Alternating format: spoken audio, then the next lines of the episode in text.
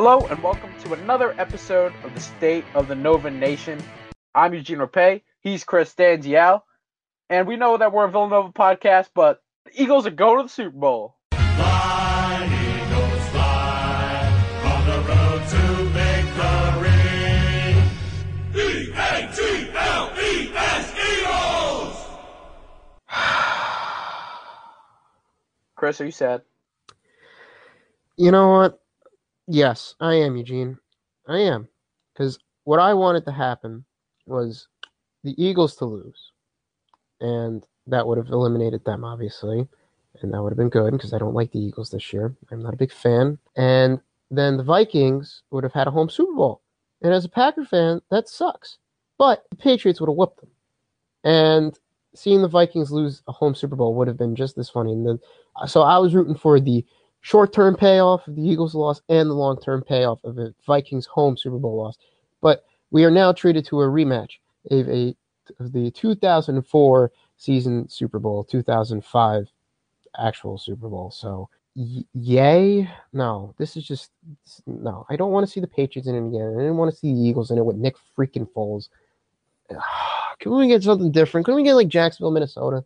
They're two different teams, two weird, odd teams in a Super Bowl. No, we just get the standard Patriots, Eagles. I know the Eagles haven't been in a while, but still. I find it hilarious that you're a Packer fan, but you you have so much disdain for the Eagles. I, it's so random. Like I'm a Giants fan, and I should be hating this, but I, I like it. I'm, I'm embracing this. No, you're right. It is a little irrational of me. I, I have my reasons though. I have my reasons, and and it's more it's more so than just fourth and twenty six, and it's more so than McNabb, and it's more so than Terrell Owens. Like I, I'm I'm pretty much over that, but it's just the new wave of the uh, of Eagles fans. I guess you can say that has been uh, irritating me more so than in than in years past. Well, one, as one article put it, it's the Philly fans versus the mass holes. So really, two fan bases that only really like each other, like their own kind. Like the outside doesn't really have positive perception of them. But I am all for Eagles Nation. I guess it's because it's my former employer, and I'm hyped on that. That they are going to the Super Bowl. I know you don't like it, but I think I'm rooting for Philadelphia. I'm definitely rooting for Philadelphia. I guess honestly, the rest of America is rooting for Philadelphia, except for Chris Stanzial and everyone in the northeast of New York. Well, I'm rooting for the Pats for several reasons. One, I always vowed to root for them in the Super Bowl after they won in 01 when when I, I was just like, oh, this team's cool. I like them. They, I'm going to root for them every time they're in it. Little did I know they'd be in it seven more times after that. Also, the fact that if Nick Foles wins the Super Bowl, he'll have the same amount of rings as Aaron Rodgers. That does not sit well with me. Three, maybe if the Patriots win, just just there's there's a small part of me that believes that P- Brady and Belichick will call it quits, and then the Patriots dynasty will cease to exist, and then that's it. Oh, I see what you're saying. Take one for the team now, and then that'll mean the end of ring chasing for Tom Brady and company. Exactly my point. Exactly my point. If if Tom Brady and Bill Belichick lose to a Nick Foles led team, I don't I don't think that's going to sit well with them, and then they'll just proceed to win the next three. So how about we all just bite the bullet now? What's an extra Super Bowl for New England and Brady? Who cares? What's the difference between five and six? We're really, well, who cares at this point? So let's just give them another one. Let them go go right off into the sunset, and we can hopefully have uh, some new teams in the Super Bowl next year. Very interesting argument, very compelling. I never thought of it like that, but bleeding green right now. Bleeding green right now. Coming from a Giants fan. Oh, Yep. stop. You know those people who are like, "Oh, much love coming from a your arch rival team." Yeah. Like, why, why do you have to identify as your rival team? Like, can't you just be a like a nice human being? Just be like, hey, I'm rooting for you guys. Who cares what affiliation you are? Let's say your rival team does something classy, like so, like a nice community gesture. It's like, "Oh, wow, classy move coming from a Yankees fan." Yeah, yeah, yeah. Or, yeah. or it's like or it's like Alabama Auburn, and it's like Alabama does something really nice for a kid, and Yeah. then like, oh yeah, very classy move, but you know, repping Auburn until I die. Yeah, yeah, yeah, yeah. No, it, it, it makes no sense. That that aggravates me as well. I mean, we'll have two weeks to stew over all the ridiculous storylines and fun questions that'll come from Super Bowl and the media craze that's going to come. But until then, it's more Villanova basketball. And yesterday was just another Monday and another week on top with the Wildcats capturing their third straight number one ranking in the new AP poll and the new coaches poll. For anyone who is paying attention we now only have two Big East teams that are ranked in the top 25, and that's Villanova, obviously at number one, and Xavier, who is now number eight. Everyone else has fallen off, most notably Seton Hall and Creighton. They are in the receiving vote section, and Providence also nabbed a couple votes as well. So I guess that kind of begs the whole question: like, what would you rather see? Five ranked Big East teams or two very highly ranked two Big East teams? How are you liking it so far? What are your What are your thoughts on the poll? Yeah, it, it kind of seems that this conference is uh, cannibalizing itself a little bit as of right now. I mean, obviously we have what two two months left in the season, a little under two months now, so they have teams have plenty of time to separate themselves. But this is kind of like two years ago. We were talking about this off air, where it's basically just Villanova and Xavier, the two top teams, with a bunch of teams floating around the low twenties and receiving votes section now. I didn't think that would happen this year. I thought Seton Hall would pretty much stay consistent in the polls. Maybe Creighton eking in and out. I wouldn't say it's a bad look because it, it shows that other teams are actually winning in this conference, which I guess is good for come tournament time, but you're not going to have the high seeds. It's just going to be Nova as a one or a two, Xavier as a one, two, or a three. So, and then, then everyone else kind of filling in at like six through nine. I mean, obviously, you hope that some teams are able to differentiate themselves a little bit and, and put themselves into maybe like a four or five seed. Yeah, 2015-16 season. If you saw what the polls looked like at the beginning or first week of conference play, you saw maybe four or five different Big East teams ranked in the top 25. And then by season's end, it was just Villanova and Xavier.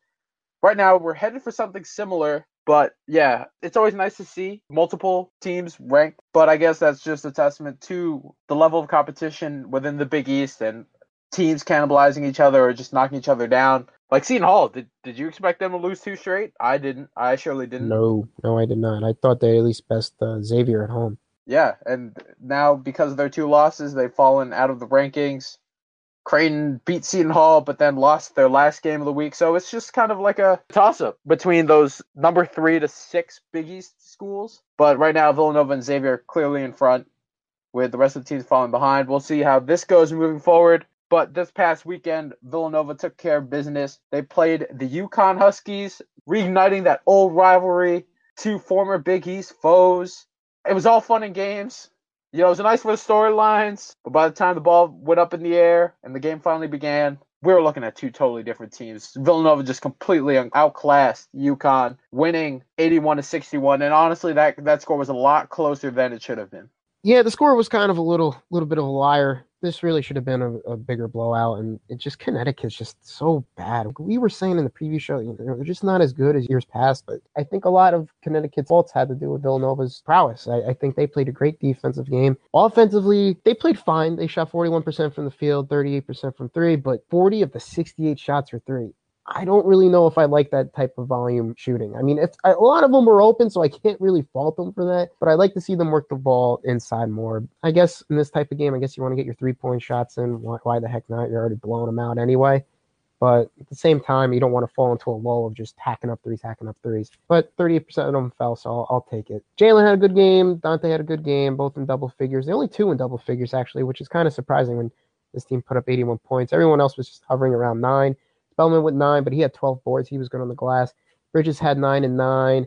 Booth had nine with six assists. Pretty decent all around game. Really, I'm, I really can't really harp any negatives here. Yeah, and then on UConn side, you had Jalen Adams. We knew that he was basically their leading man, and he led the way with 19 points, but shot just 7 of 20 on the floor. Christian Vital had 15. And freshman Josh Carlton, who Amon Kidwai in our little Q&A preview with the UConn blog, he highlighted him as a player to watch out for outside of their big three dynamic with Terry Larrier, Adams, and Christian Vital. He did pretty good. He had 13 points and nine rebounds, was five for 10 on the floor. But honestly, this game was just such a no contest. Once Villanova got its shots to fall, they just completely just blew UConn out of the water. In the beginning was very interesting. It was very physical. It was very exciting to watch. I I love Villanova's intensity. I thought they came out with just such a we're gonna go out there, and we're gonna get that win, and we're gonna just destroy you while we're at it. Guys we were just flying all over the court for loose balls. It was like scrum here and there. One of my favorite parts of the game was right in the very beginning. I think it kind of set the tone. There was a loose ball, both teams diving at it. In one scrum, the ball rolls into another scrum and then eventually finds its way to Mikal Bridges, who just comes in and just puts down a posterizer, stares the, his guy down, and it felt like the beginning of the game. It was like foreshadowing what was to come. It was very physical, but it was very clear that Villanova was such a better team. Jalen Brunson did get trucked at one point, and I was like, oh wow, the refs are really letting them play today. But it was really no problem. I didn't really have an, a problem with officiating. I thought it was fine. I think it was a nice change of pace because, you know, often at times we're too critical of the refs to not let them play or just be too whistle happy, and then all of a sudden the flow is just absolutely destroyed. Villanova led by 21 and a half, taking a 39 to 18 lead into the break. It was pretty much decided from there. They stretched their lead to as high as 31.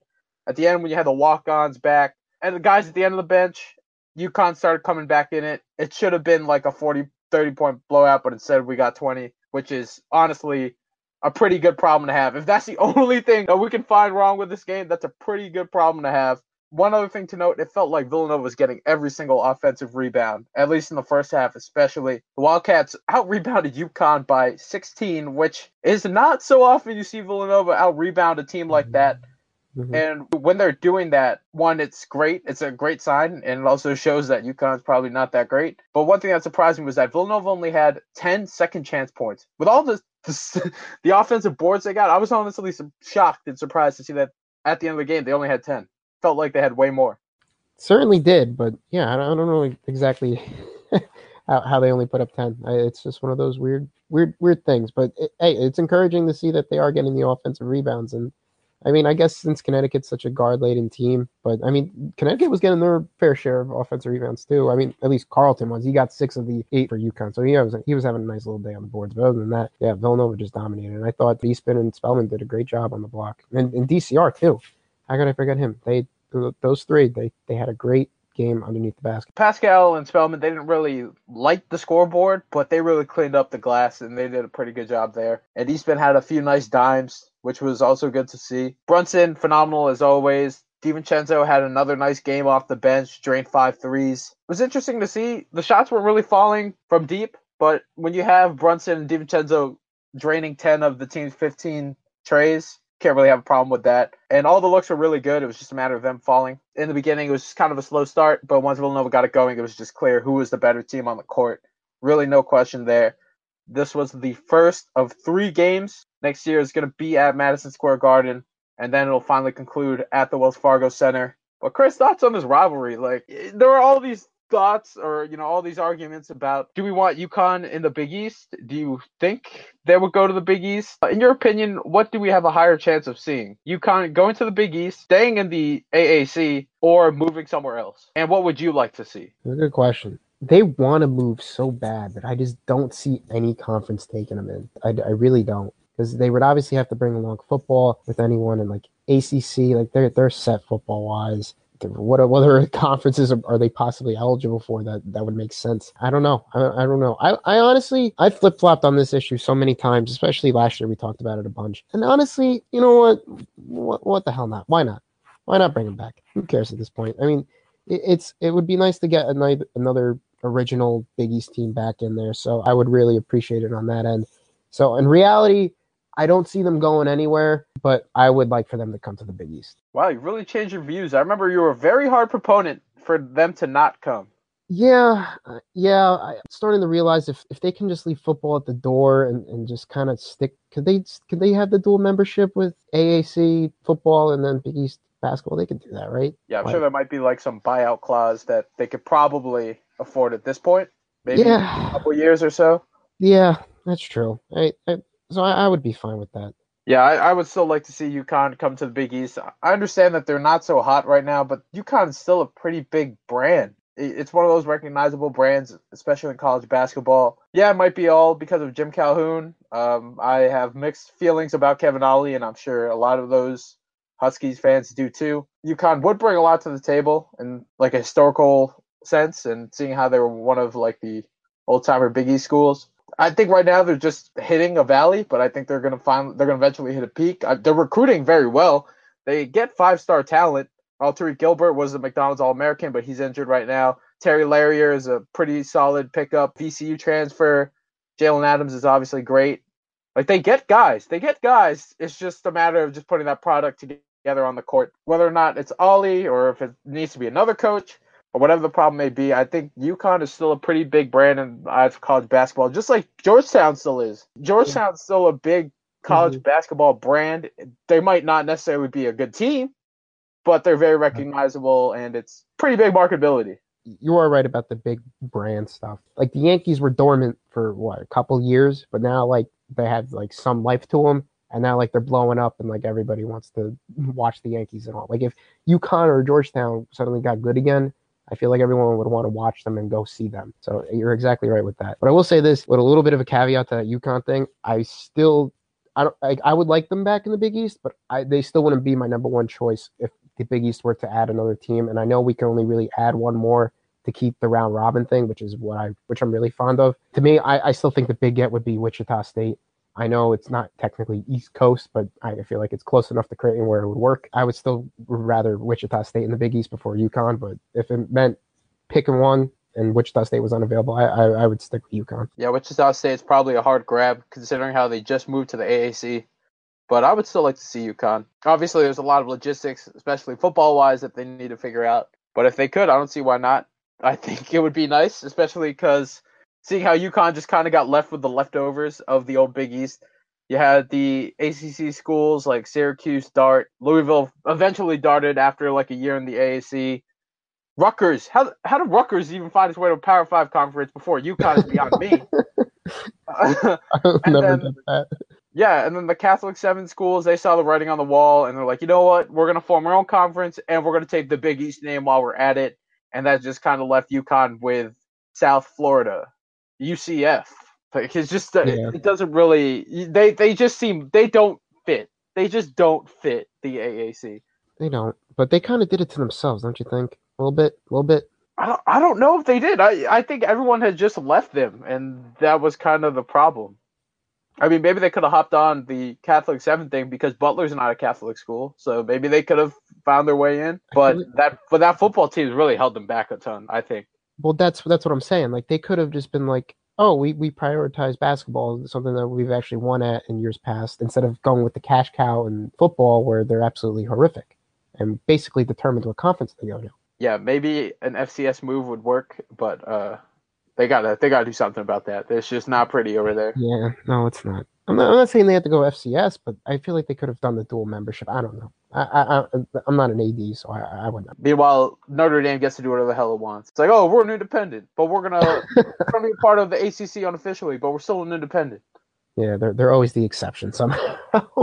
Unbelievable. It always benefits them. So before we talk about tonight's Providence game, we put UConn in the rear view. We need to talk about some really hot fire takes that was brought to VU Hoops' attention yesterday. I don't know if you saw the Daily Links, but I did. I did. oh yeah, New York Post at it again. Mm, My favorite. First, we had Zach Braziller talking about Villanova getting all the calls, getting all the favorable calls, and because of that, they stole a game from St. John's. But now we have Phil Mushnick. He released a few takes on uh, various objects and things happening in the sports world. And if you scroll to the very bottom of, of this article, you got to take on Jay Wright. And the section of his, I guess this is like a, a regular column it's called Equal Time, where he just talks about different things. Called it Right Stinks in Garbage Time.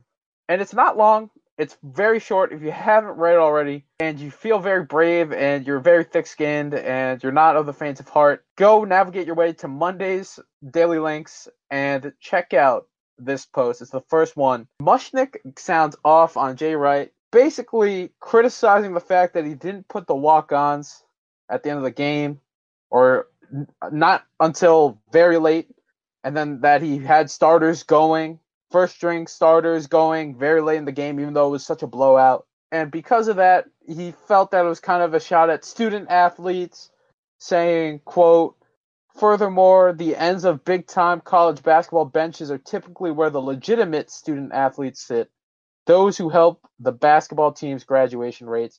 He felt that Jay Wright was slighting the bench mob that was a slap in their face, that he didn't play them, even though Villanova's up by so much. And I feel like we see this debate a lot of times in which people criticize the coach for not putting his reserves in. What were your thoughts on Mushnick calling out Jay saying that by not playing them until very, very late in the game was extra wrong, and that Brian Custer and Bill Raftery not saying a word about it was also wrong. I'm not. I'm not. I'm not agreeing with him. I'm just prefacing this with something that I've I've kind of thought for a while. That I do think that Jay leaves the starters in just a tad too long, just a tad too long, and it's not. And I'm not angry at him for it.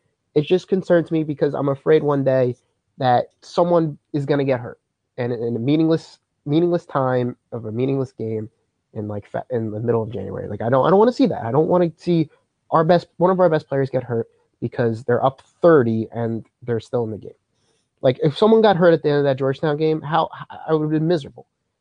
Now, that being said, that's that's Jay's prerogative and that's what he's been doing for years, so you're just used to it. But that has nothing to do with with him disrespecting student athletes. I mean, are you kidding? Villanova has one of the best, if not has has one of the best graduating percentages for a basketball program in the entire country. They, the student, the Villanova's basketball program epitomizes what a student athlete is. They stay three to four years, they get their degree, and then they go on to bigger and better things. That's their starters. The bench players, they're just, are there too to do the same thing. They just don't play as much because they're just not as good. What, what? That makes no sense. Like if you're saying this about Duke or or Kentucky, one of the mercenary schools, I, I guess I kind of get it. Even then, it's a little ridiculous. But to criticize the coach for not putting in the walk-ons for two and a half minutes instead of three and a half minutes is absolutely absurd. And then to claim that it's because Jay's disrespecting the student athlete brand and because they're there to boost the grades, when in reality the grades are pretty good with if you just kept the, the starters and the graduation rates are, are good enough if you just had the starters out there, it's just sheer lunacy. And it's the New York Post at its absolute, absolute finest. I was just at a loss for words reading this. I feel like he did not, he definitely did not do his research, definitely did not look into Villanova more. But if there was a school where quote unquote student athlete was a thing, it's definitely at Villanova. Yes, there's a stereotypical, like you said, mercenary schools like Kentucky.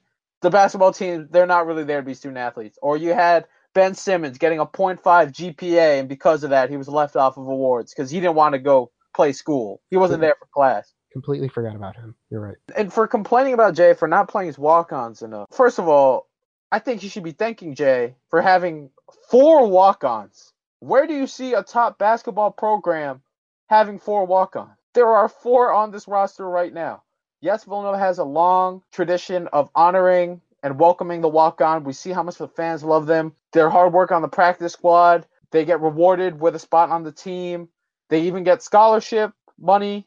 It's great. It's great. You know, there are people who dog Jay for saying, hey, why don't we just use one of these walk on spots for an actual player who can help us out and boost our team and we can make a legitimate run with more even more talented four star five star recruits i get it but he's upholding this tradition of a walk-on that's been there since god knows how long we look at walk-ons as kind of like the underdog players who you know they do their job they work hard in practice they go to class they do the right things on the court off the court they cheer for their teammates even when they're on the bench they're engaged they're rowdy they're just as much into it as if they were on the court and they get rewarded with a spot on the team and and scholarship money. We have four guys. There, there's no other. It's kind of unheard of to see a, a top tier basketball team have four walk on spots when they can be using that for actual, or I don't want to say actual players, but like the blue chip talent that you see coming out of high school, like you'll see at Kentucky, or you'll see at Duke, or you'll see some of these other blue bloods, Kansas. You know, the other part into this is that they're walk ons. They know what their roles on the team are they know that they're not going to get to play much. They know that they're not the star. They might have been the star in high school, but that's not how it's going to work on Villanova. Their their job is to be a, pra- a great practice player, support the team, keep the energy up, keep the vibes positive, and just be in it. And then when they get playing time, that's kind of a reward for doing their job. I don't know what Mushnick's going for here. I don't understand why he would. You know, he first of all he's complaining to Jay for not playing them enough, even though Jay has probably more walk ons than any other program out there right now. And to talk about how they're the quote unquote real student athletes, the men's basketball team has had a 100% graduation rate for almost all of the decade, with exception to the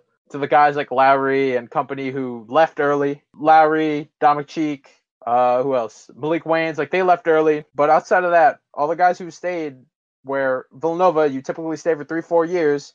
You get your degree and you contribute in life. Like you said, they go on to bigger, better things. I don't understand what he means by quote unquote real student athlete when Villanova is at the top academically in the Big East and nationwide. I mean, Forbes just named them last year to one of 25 college programs that dominate academically and athletically. And to see a 100% graduation success rate, I think the numbers speak for themselves and they don't lie. And last time I checked, 100% doesn't and ca- cater to just the walk-ons; it's the whole team, from the stars to the guys at the end of the bench.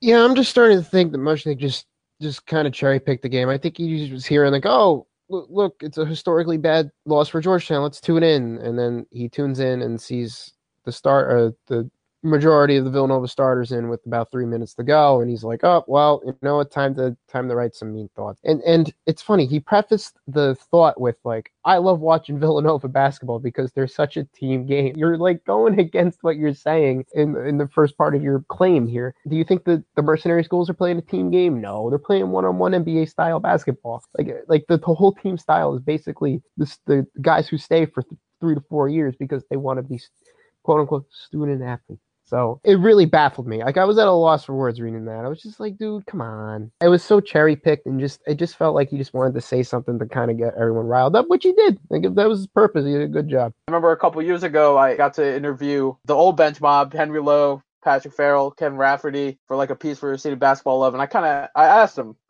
you know, how do you how do you feel about the bench mob chance when the Wildcats are up by 20 and it's about three or four minutes ago, students start chanting for your name and you don't get out there. How does that make you feel? And what surprised me was how they were all for it.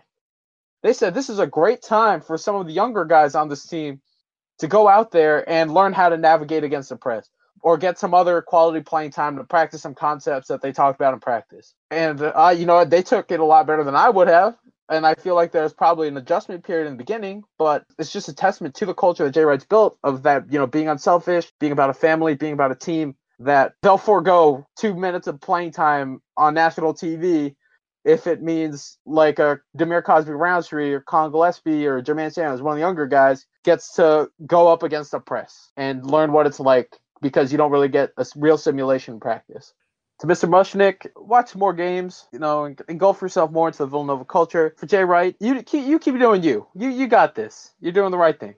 Yeah, just don't, don't listen to these clowns. Yeah, yeah. Jay Wright is probably driving on his way to Villanova, and you know he's he's definitely listening to the podcast. Or you know, no, no, no. Jay Wright doesn't have to drive. He has a driver. He definitely has a driver. And he's like, "Oh, can I get the aux cord? I'm about to play some State of Nova Nation." And the driver's like, "Oh, already got you. I'm about to put it on right now, but first, let me check out my daily links." But Jay, you keep doing you. You got this. Forget about these clowns because you got a game coming up tonight against the Providence Friars, 6:30 p.m.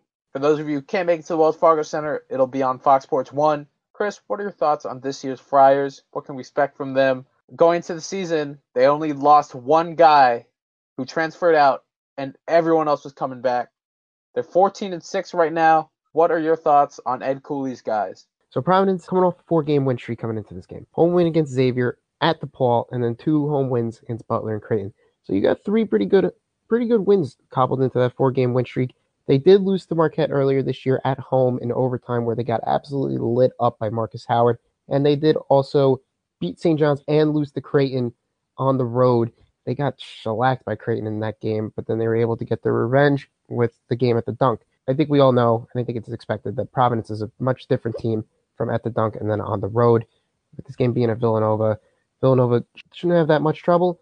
But personnel wise, for Providence, you got four players averaging double digit points. Rodney Bullock, he's got 16 points and is the star player for Providence. He had a big year last year and he, he's expanding his role. Your typical good Providence player. He's not going to light you up, but he's not going to do, he's not going to have a quiet night either.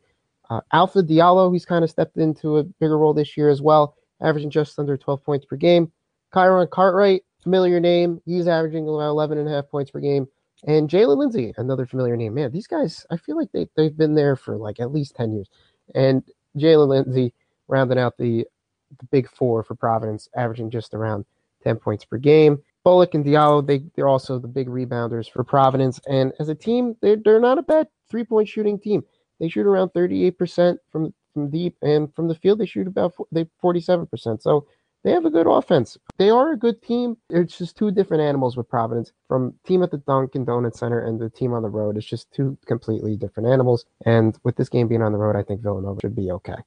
Yeah, definitely a different team when they're not playing in the comfort of their home arena. Seeing how they're coming to Villanova, obviously Villanova's the clear favorite here, but it's not going to be a fun time for Providence. Rodney Bullock, he's the top scorer right now, but I think he's kind of slowed down. He's kind of been a little bit of a funk. He hasn't been shooting all that well, but he is still averaging 16 a game. He's their go-to guy when they need it. Kyron Cartwright, probably one of the better facilitators around. Not scoring as much, but in my opinion, while Rodney Bullock is their top scorer, Cartwright is probably their most important player. He really gets him going. I think he's a tremendous facilitator. I love his game. He's averaging 6.4 assists. Fantastic at point guard. And seeing as senior year, he's looking to go out with a bang. But Alpha Diallo is probably the guy that I would keep a real close eye on. He's a sophomore, really building off of his freshman season. He's improved as a player. Doesn't really light up from deep. He's more of an interior threat, but he's been crashing the boards a lot more, and he's just been a much better contributor. He's coming off of a big 21 point game with 10 rebounds and four assists to go along with that against Creighton in that revenge win over the Blue Jays. So he's coming in a little hot. He's coming in ready. This Providence team, they're okay. They they love to balance it around. Something about Providence, I, I don't know what it is. I just have a hard time watching them. This will not make Yeah. any sense at all. It's not going to make any sense at all. No, I don't really have facts or anything like metrics to back it up. I don't see them giving Villanova a problem. I don't think they're going to pull off the upset. But one thing to watch for is that this is one of the better three point perimeter defenses around. They've been holding opponents to just shooting 30.5% from deep, which is not a lot. They're top 15 in the country right now. Ed Cooley's a tough coach. Got to get a lot out of his guys, but I got the Cats winning tonight. As do I. Once again, tip off is at 6:30 tonight. If you can't make it, it'll be on FS1. We got Mary O'Connor. She will be covering for VU Hoops tonight. Keep an eye for that VU Hoops live Twitter. She'll be rocking it, and the Cats will be rocking it on the court too. So as we put the men's team aside for now, we're gonna go over to the ladies who finally, finally, finally, finally, finally, finally, finally, finally will get that much needed break because they just finished up a tough 11 day stretch in which they played six games in as many days, and the last two were probably the toughest. DePaul on Friday night and then Marquette on Sunday afternoon on FS1. Chris, it was a fun weekend. It was probably an exhausting one, but let's start off with that DePaul game first. What were your thoughts on that big lopsided victory? I know you had them winning. I know you saw this coming. But now to just see the ladies just go out there and just throttle the Blue Demons at home, winning 84 to 58. What were your thoughts on that lopsided victory? at least just to start off the game, absolutely phenomenal defense by Villanova. They forced so many turnovers in that first quarter. And on top of the missed shots, they only allowed five points in the first. Absolutely fantastic job. And they scored 19 of their own. So as a result, you're already up 14 at your in your own place. It's kind of hard to choke that away. You, you would have to really try to really blow that one. Then they had an offensive firework in the second quarter. Their defense kind of lapsed a bit. They allowed 26, but then they were able to put up 29 on their own. The third quarter was pretty much even. And then the fourth quarter, they were able to close it out for an 84 58 victory. And I was keeping track of this game, and I was like, wow, I thought they would win, but I didn't think it was going to be in this type of manner. Absolutely phenomenal game. On Villanova's end, offensively, they shot 10 of 21 from deep. Absolutely phenomenal performance from deep, and that's exactly what you needed. 33 of 58 from the field, and I have to say, it was a well-rounded effort. Yes, Hahn had 17. Yes, Louin had seven, 17 as well. But Gedaka off the bench had 14. It was it was just a great game all around by the Cats. I really had no problems with it against one of the top teams in the Big East. It was just an absolute perfect performance, and it makes you wonder. It's almost frustrating watching that a type of game like this because it's like, where was this against Butler when you lost to them? Where was this in the, the past like week or so against like St. John? You know this is in them. You know they have this type of game in them. So obviously, when they have when they're up against a big team, they could pull it out. You just kind of hope that they're able to put this together for games in the future and it's not just a one-time occurrence against a, a good team at home. Yeah, truly dominating performance by the Lady Cats. I was a little skeptical, but like you said last time we were on the show, if there was a game to pick to win, it was definitely DePaul, and they definitely got the bounce back win that they needed. Such a resounding effort, just totally dominating, and just a shout out to Adrianna Hahn for collecting her thousandth point. She had an excellent game on Friday night with 17 points, seven assists, and seven of 10 shooting, but she got her thousandth. Just a junior, so we'll see how high she can take it, but big shout outs to her. While we were hoping that this would build some momentum going up against the top team in the conference on Sunday with Marquette, we saw that Marquette pretty much destroys every team by 20 at least, with exception to DePaul, who they beat in a pretty closely contested game overall. Pretty competitive one. Villanova did not get blown out by 20. They kept it pretty competitive, but ultimately they just fell, especially in the second half. Once they got behind, they, they were just playing catch up the whole time and just couldn't reach the Golden Eagles, losing 67 to 57. Chris, what were your thoughts on this one? You said that they playing catch up the whole time, but I gotta say they, they played a pretty decent type game. They hung with them tough. I mean, obviously you want to see them win, but to pull off two big wins like that back to back, it is a little tough to do. I don't really fault them with that, but I, I think the determination was the three point shooting. They only shot five of twenty three from deep, an exact role reversal against the DePaul, where they went ten of twenty one. That's you needed to hit your threes in this type of game to even have a shot. And even with the five of twenty three performance from deep, they still, I mean, they lost by 10, sizable margin, but it, it's close. It's a close enough game. We just got eaten alive again by Erika Davenport. She's an absolute beast against Villanova. 12 boards on top of 22 points. I highlighted her in the preview, but she just has field days against Villanova. It's just what she does. And then the player of the year candidate, Allazia Blockton, she contributed 21 of her own, including eight boards. Great all around player. And just as a side note, I just found it funny. Marquette only attempted 10 threes, which is pretty funny to see because you see all these teams attempting at least 20 in the women's games nowadays. But they, they do all their damage inside because of their great cutting ability from Blockton and the ability to get inside. And Davenport, obviously, you have working out on the block there. So Marquette played a great game. Villanova did what they could. They obviously could have played, they could have shot a lot better, but I, I think they gave a, a valiant enough effort. Yeah, it was certainly a tough one obviously wanted them to win. You're hoping for it, but Marquette just kind of flexed their toughness and flexed that inside presence that we've seen. Give Villanova a hard time. Blockton, real deal, I'd say. Real deal. And Davenport was fabulous as we expected. Villanova did a pretty good job on the perimeter, but it's just hard. And maybe if they made a few more threes or if they didn't have as bad of a shooting day, then who knows what would happen? Completely different game. But a valiant effort. Obviously, you want to win it, but I thought this was a pretty good game by Villanova, balanced effort with Mary Gedaka and Alex Louin chipping in 11 each. Right now, they finally got that much needed rest. They will not have a game until Friday when they take on Xavier on the road. We will preview that game and the Butler one on Sunday for next time. So we're gonna hold that aside. But yeah, they finally got that break. I couldn't imagine. I, I hope Harry Perretta doesn't schedule a stretch like this again because that was just grueling. And to top that off with the two best teams in the conference, probably not ideal, but it was good to see them split the series instead of just getting blown out in both or lose both because that would have just been demoralizing. Yeah, they really just needed one win to just keep their spirits high and two perfect opportunities to do it against two of the top teams the Big East.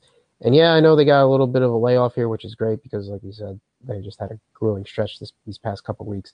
But then they go back on the road for back-to-back games. Granted, it's against not some of the best competition in the Big East, but at the same time, just to go back on the road, it's just like, really, again. I mean, at least they'll get a little bit of a break here. Well, it's that time of the day where we dive into the mailbag, answer your questions, and talk about some things that you want us to talk about. If you have any questions for us, as always, you can tweet us or you can leave it in the comments section of a podcast thread, and we will get to them and we will answer them.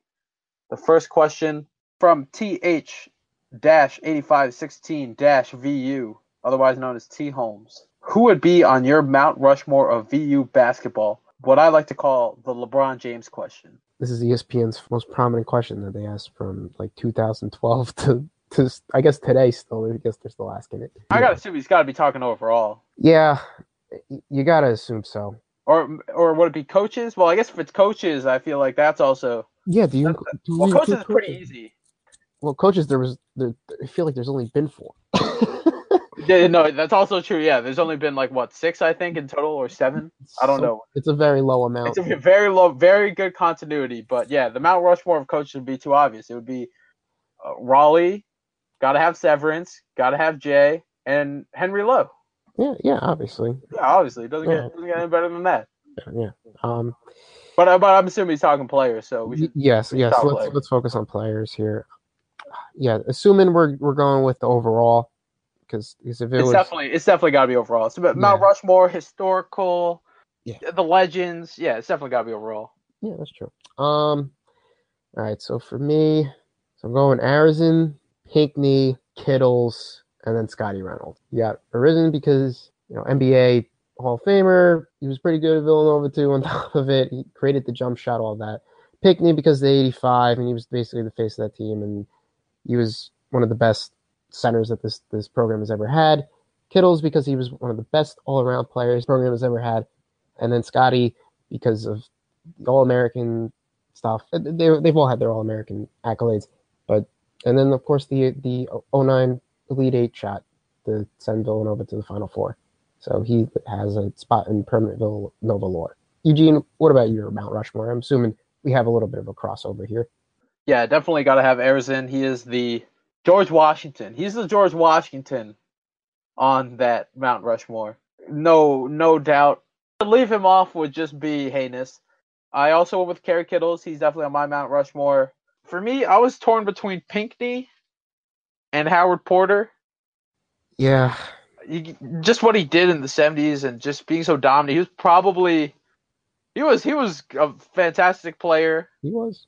um, if there just wasn't controversy, we're talking that oh the Final Four was vacated, then it's like oh well I guess we're gonna have to go with Pinkney. But in my my opinion, I thought he was a better player uh, than Pinkney at least. Um, but uh, so I'm gonna go with him on my Mount Rushmore, Mhm. and I'm gonna go with Kyle Lowry, who's probably I guess more so for his what he did afterwards. He's well, like we talked about last time when he donated the locker room or the million dollar gift. He's probably the best Wildcats have panned out in the NBA since Arizin. And he's definitely the one that's gotten to be most successful in the Jay Wright era. Yeah, he didn't win the ring. Yeah, he you know wasn't a part of the shot and all that. But in my opinion, he's on there. Yeah, I had a little. I struggled with that one too. I, I was between Scotty, Randy Foye, and Lowry. I, I kind. I think I eliminated Lowry first for myself because just because he was only here for two years, I, I find it a little hard to put him on for just for not all four. Yeah, yeah, that's that's why I, I had a little bit of a hard time because it's like, are well, are we talking about just what they did in college, or are we talking about like overall career? Right. Yeah. Because if we're just gonna talk what they did in college, then I would definitely not have Lowry on. But if we're talking overall what they did in college and what they uh, went on to do, in my opinion, he's got to be on there, just for his NBA success and what he's been able to do now. And the man donated one million dollars, the largest gift. The, the guy's got to get something. I know he has a locker room, but he's gonna need more than that. He needs a spot on the Mount Rushmore. True. No, that's true. Hey, this was a perfect question too, considering I just saw Hamilton over the weekend. So I'm still in the American history mood. So this great, great question, by the way. Absolutely great question. Did you give Ryan Arcidiacono a thought? I did not. I think it's way too recent to include anyone who's Yeah. played in the last four years. But shout out to Archie for scoring his first NBA points of his career. Hopefully it lasts. But he scored eight points and nabbed four assists in his outing with the Bulls. Uh, the next question is from Kayla Smith. Big shout out to her. Welcome back to America. Was abroad last semester in Denmark, so it was totally out. But hopefully we can add her to the V Hoop squad this semester. This I'm looking at this right now. It's not even. This is not even a question. Where's the question mark? Where's the where's the proper punctuation? Where's this grammar? I, I might have to reconsider putting her on the team. But she just said talk about Phil Booth. I mean, I'll talk about Phil Booth. Yeah, you you, you can talk about him. Go for it. Uh, did you know that he scored 20 points in the national championship game? No, no, no. Did they? I, I, I- I don't remember hearing that in the broadcast over the weekend. Did we go a whole broadcast without without them mentioning it? Unless I overlooked it. I think you did it, but it did come pretty late. It didn't come until like 12 minutes into the game. Oh wow, man, they really are slipping. Like, like the Raftery didn't mention it until the eight minute mark. So, so in the Georgetown game. So, yeah, that's just about the same time then. Wow. What if what if it's like all planned out that they have to mention it by a certain time or else they get like fined or something? Yeah, I'm sure they're looking at the notes, and that's definitely the first thing on the outline, and they're like, "Oh yeah, yeah, we got to mention this today." One thing I will say about Phil Booth is I feel like he's gotten under the radar a little bit. You know, he's still a Yeah. solid contributor, and I feel like he plays his role very well, and I feel Yeah. I like what he does on the court.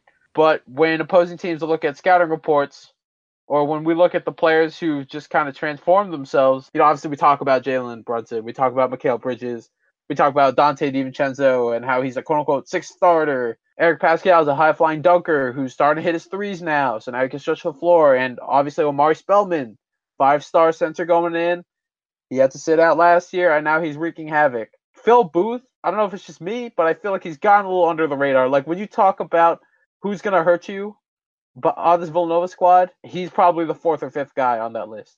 Like that, that first comes to mind. Like when you list out players, Yeah. put Jalen Bridges and then DiVincenzo Spellman and then maybe like Phil Booth. Yeah, no, I, I guess I guess you win. I, I maybe I put Phil over D- Donte. I, I I'd say he's fourth option for me. That's just personal. But yeah, no, he's played very very well this year, and like we barely even. I feel like we barely like we mention him in every every recap, but it, we don't. He's never like the highlighted performer. We we know he's not going to light up the scoreboard. We know he's not going to take over a game. He's just going to be your the X factor in, in most of these games. If he's playing well, then usually maybe the rest of the team's playing well. He, but his his games usually put the team over the top, and if he's off, then the team kind of just hangs around before eking out a victory. So he's he's played absolutely great, and you, you, really hope he keeps it up, and then he can hopefully have another chance to score 20 points in the national championship game. That's all the time we have for today. Thank you so much for listening to the State of the Nova Nation podcast. If you haven't already, please subscribe on iTunes, Apple Podcasts, or on Podomatic. You have options. Also, check back on, at vuhoops.com daily, frequently, definitely not occasionally, definitely more than occasionally. We'll have your basketball news, men's and women's, and all other fine things going on in Villanova athletics. Please follow VU Hoops on Instagram or on Twitter at VU Hoops. And you can follow me, Eugene Rapay, at eRapay5. And you can follow me, Chris Stanzial, at the Stance Man on Twitter. Have a happy Tuesday. Let's get this dub tonight. And Chris, I know you hate this, but Eagles are going to the Super Bowl. No, no, stop.